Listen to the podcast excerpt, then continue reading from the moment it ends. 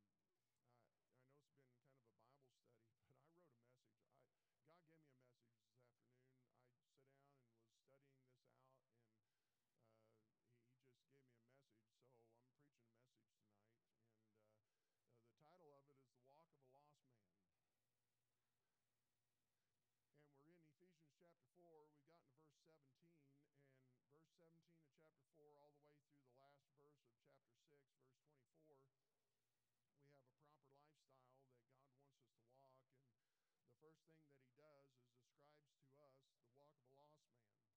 Now, I want you to understand a little historical setting here with uh, where these Ephesians were at.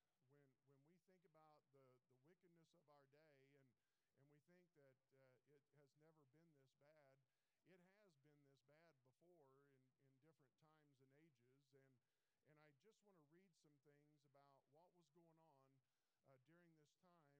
city of Ephesus. And it tells us, like the church in our own, way, own day, the churches at Ephesus and in almost every non Palestinian area in New Testament times were surrounded by rank paganism and attendant immorality. Ephesus was a leading commercial and cultural city of the Roman Empire. It boasted the great pagan temple of Artemis or Diana, one of the seven wonders of the ancient world. But it was also a leading city in debauchery and sexual immorality. Some historians rank it as the most lascivious city of Asia Minor. The temple of Artemis was the center of much of the wickedness, like those in the most pagan religions.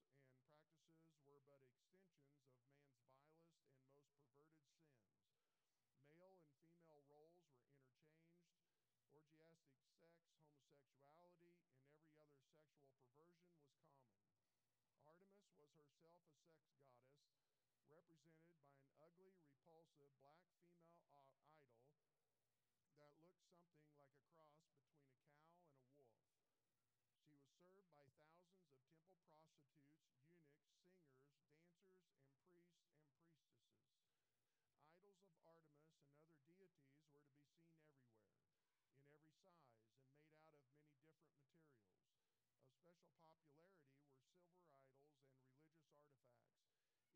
popularity were silver idols and religious artifacts. It was because Paul's preaching cut deeply into that trade that the Ephesian silversmiths rallied the populace against him and his fellow believers. And we looked at that a while back in Acts chapter 19. The Temple of Artemis contained one of the richest art collections then in existence. It was also used as a bank because most people feared stealing from within its walls lest they incur the wrath of the goddess and other deities.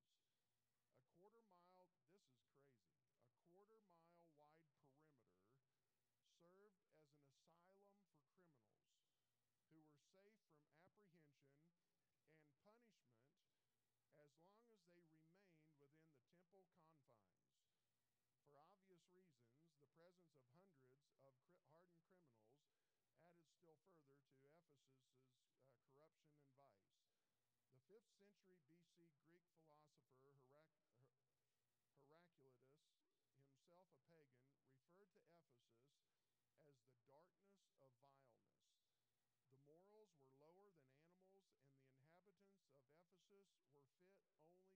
That's what he said. There is no reason to believe that the situation had changed much by Paul's day. If anything, it may have been worse. Ephesus was a small island of despised people in a giant cesspool of wickedness. Most of the believers had themselves once been a part of that paganism they frequently passed by places where they once caroused and ran into friends with whom they once indulged in debauchery. They faced continual temptations to revert to the old ways, and the apostle therefore admonished them to resist. And that's where we're at when we get to verse 17. It tells us how how vile and wicked of a community that they were living in. And so when I, I think those things, I read that because I think it helps us to understand the, the, the situation that they were in during that time. We, we, we might say, well, Paul didn't understand where we're at today. Yes, Paul very much understood where we are today. He, he was dealing with much of that, even more so, more violent were they than even what we are today. And, and, and they are getting more violent as we go. We know that. And but he was in a very violent time at this time, and, and God knew that, and, and God had placed them there at that very time for his purpose, just like he has placed us here now at this time for his purpose. And so that's what we, we need to understand that that it's a wicked day and, and we need to understand how important it is then that we walk uh, in a godly way and, and in a powerful, confident way in our faith, knowing that God wants us to stand for righteousness, stand for the gospel of Christ, tell people the good news, and let them see and know and understand how good our Savior is. And so, how do we do that? Well, first of all, He gives us a command to the believers in verse 17. This I say, therefore, what has He said? He's already said in chapter 4 in the first 16 verses that he started it off, if you recall, I therefore, the prisoner of the Lord, beseech you that you walk worthy of the vocation wherewith you are called. And and remember we looked at that and and in simple layman terms that I can understand is that you need you need to walk in a way that represents your Savior in a good manner. That's what he's telling us to do. And we have a responsibility to do that. And, and when we do that, then it brings unity in the body of believers. And so, as believers, then, as we are walking in the power of the Holy Spirit and and, and walking in the calling of salvation that God has given to us and walking in a way that represents that, it brings a unity. And so, this I say, therefore, in this unity that I have been describing to you, then he's saying, and I testify in the Lord. I, I am telling you that this works, and, and he testifies that from his own behavior, his own life, his own experiences that, that he has uh, uh, experienced in his own life, writing this down because God has inspired him to write it, that you henceforth no longer, okay, no longer do you walk and how? Walk not as other gentiles walk. This is this is ultimately a command and he's te- and and the word gentiles in this situation when paul uses it this way he's talking about every unbeliever. All the unbelievers it wraps them all up whether it be unbelieving jews whether it be the unbelieving gentiles this was a gentile city uh, mainly made up of them there were some that were Jews there, but he's saying uh, he just get there's no difference. Unsaved is unsaved.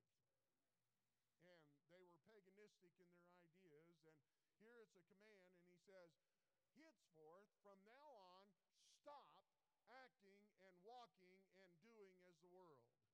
Stop being like them.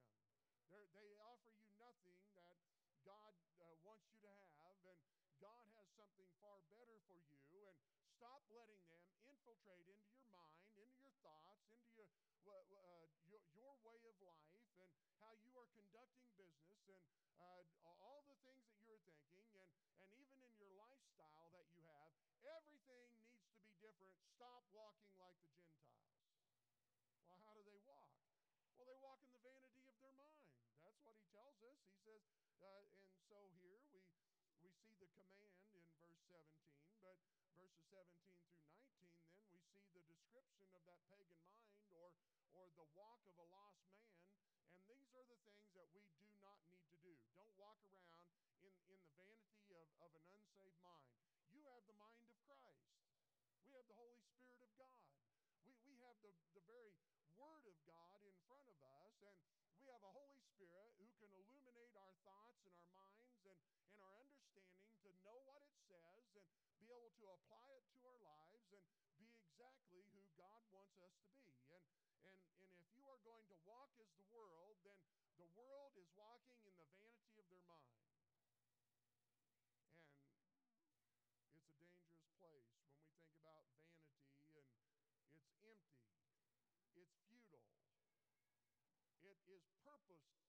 There is no purpose. It's purpose, purposelessness. there is no purpose, none whatsoever.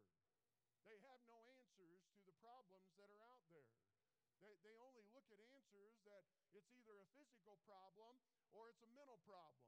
There is nothing called spiritual in their ideas. They're a dichotomy, and they think there's only two parts. However, we know that there's a third part, makes a trichotomy because it represents who God is and that very Trinity. And God has given us a soul and that eternal soul and the spiritual consciousness and the, the, the God consciousness that we all have. And they want to push that aside and say that that has nothing to do with any of the issues of life. And, and we can solve all these problems by either medicating it or or, or the, the buzzword is, is teaching wellness. Well, how do you teach wellness? The only way you're going to be well and healthy is by trusting Christ as your Savior and walking according to the Word of God in the power of the Holy Spirit and being exactly what God wants you to be in this lost and unsaved world.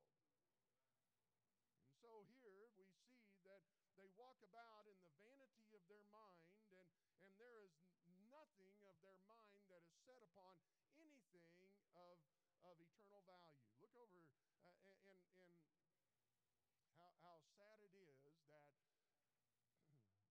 you know, there, there is a, I went to meeting today and, and, and, and, I, and I appreciate the heart of, of some of the community people that were there concerned about um, I thought it was going to be a concern about the suicide rates of our children. And I'm concerned about that. Very concerned about, about our children. And not just ours here, ours in the community. And you, you, you look at this and you, and you find that, that there is a hopelessness. That, that's what leads them to uh, uh, the ideas of suicide. They think that they're in a hopeless situation. They, they, and what does the world say? Well, in this situation, for a young lady that, that gets pregnant, she thinks it's a hopeless situation, and, and the government is very happy, say, yeah, it's a hopeless situation, so only hope you have then is kill that baby and, and, and this problem that you have. It's a physical problem here, and, and, and you get rid of that baby, and then everything will be okay once again in your life. And they never even give a thought, and there's, there's no idea in their life that that, that baby has a purpose, that, that baby has a calling in God's life, that, that God has for his life, and that he has a plan for that baby. And, and, and all of a sudden, then you rip that out of your body and, and, you, and you take away that possibility, and now the government has left the church then to pick up the pieces of someone who's dealing with, with, with self hate, they're dealing with grief, they're dealing with shame, they're dealing with embarrassment, and they're trying to medicate it and by taking away by doing drugs, going to alcohol, going into all kinds of other relationships that are out there. And, and they all they do then is they keep going down and down and down because that's all the devil is going to do to them and bring them to a point where they will thinking suicide. Thank you, government. Thank you, Mr. Polis. And all the senators and all the representatives in this wicked state who want to think that that's going to give somebody hope, and it does nothing of the sort. It's vain, it's vanity. And it's a sad day. Why in the world would we want to represent it, that in our lives as believers today? Not walk in the vanity of our mind. And he reminds us that we have the mind of Christ in 1 Corinthians chapter 2, verses 9 through 16. Because he goes on, he says, not only do they walk in the vanity of their mind, but they also having the understanding darkened. It's a sinful lifestyle and it darkens one's mind and he is unable to comprehend the, the way of God. I, I, read a, I read a verse today, this afternoon in my studies, Matthew chapter 15 and uh, see if I can find it now. And and um, verse 14. This is the lost world. Let them alone. They be blind leaders of the blind. And if the blind lead the blind, both shall fall into the ditch. You know what? We, we have a responsibility the world can't understand what God's talking about. The world can't understand the Word of God. They're walking about in the vanity of their mind. Have no choice. They think that they're free and, and that it's the Christians that are under bondage, but it's just the opposite. God, Jesus Christ, is the one that gives us liberty. Jesus Christ is the one that gives us freedom. God is the one that breaks the chains of the sin. God's the one who breaks the chains of a, of a mind that has been blinded and deceived by goodness and mercies and grace of God. And, and, and God is the one that delivers us from all of those things and, and brings us into a point where no longer are we walking blindly and, and in the dark and, and have no understanding of, uh, and, and, and you finally realize you have a purpose in life and you have a direction in life and, and you have goals in your life that, that God wants to see in your life and, and in your walk and in your duties that you have and your responsibilities. And, and, and He enlightens you.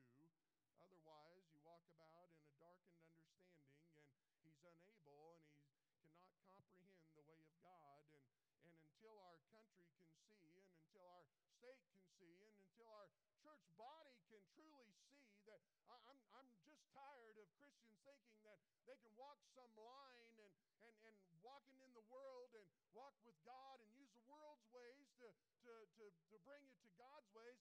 It doesn't work. It is black and white. There are absolutes in this world today. There are absolutes in the Bible today. There are two genders there's a man and a, and a woman. That's the only two genders there are. There's a truth that there's a narrow way that gets you to heaven, and there's a broad way that will lead you to destruction. And the narrow way is Jesus Christ. He is the way, the life, and the truth. And He's the only way that's going to get you to heaven.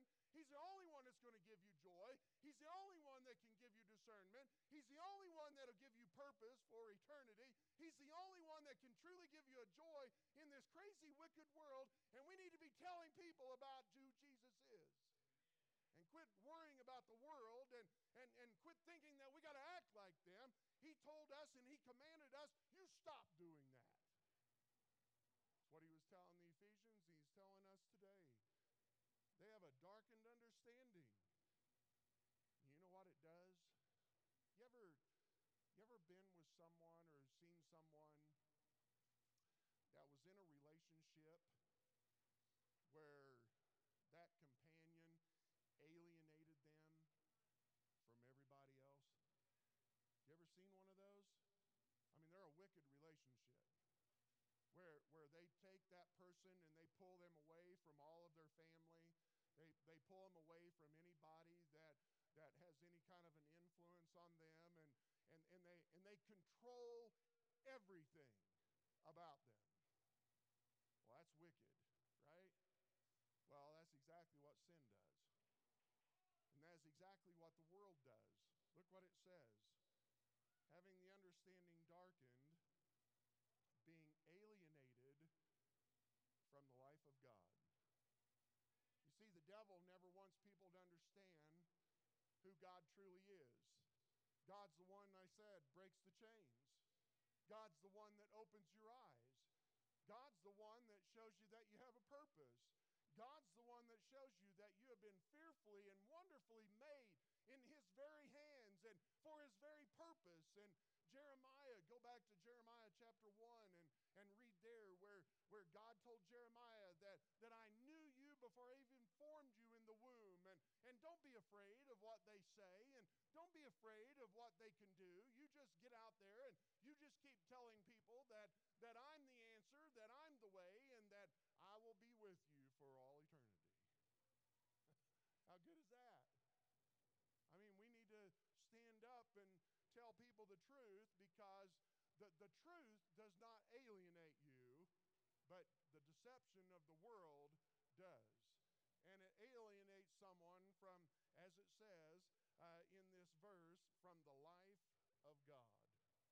The life of God is a life full of love, full of joy, full of peace, full of purpose.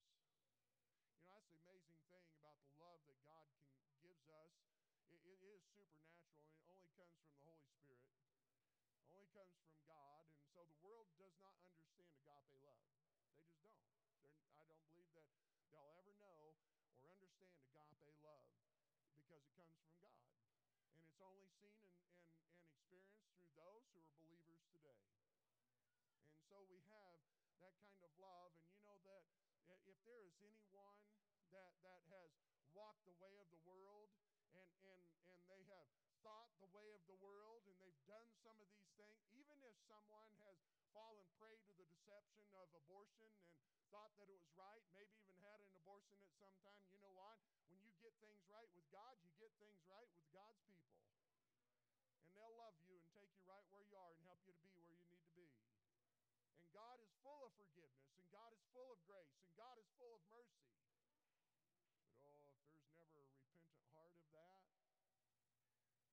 you're walking around and you are going to be alienated from the very life that God wants to give you. And the goodness of God is there in that life of God and how we ought to enjoy that, and I have to hurry.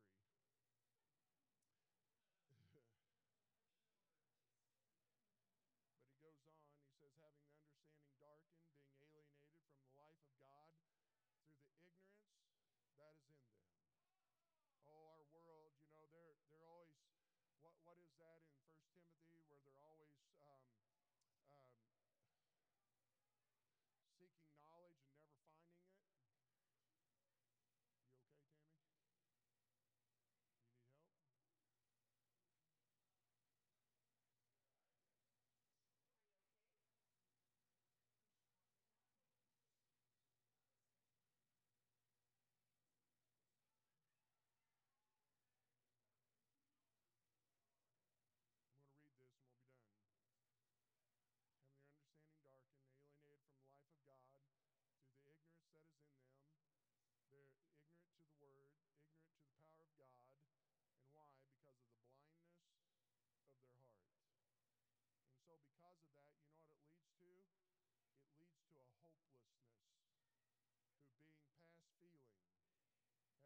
help? Themselves over to lasciviousness.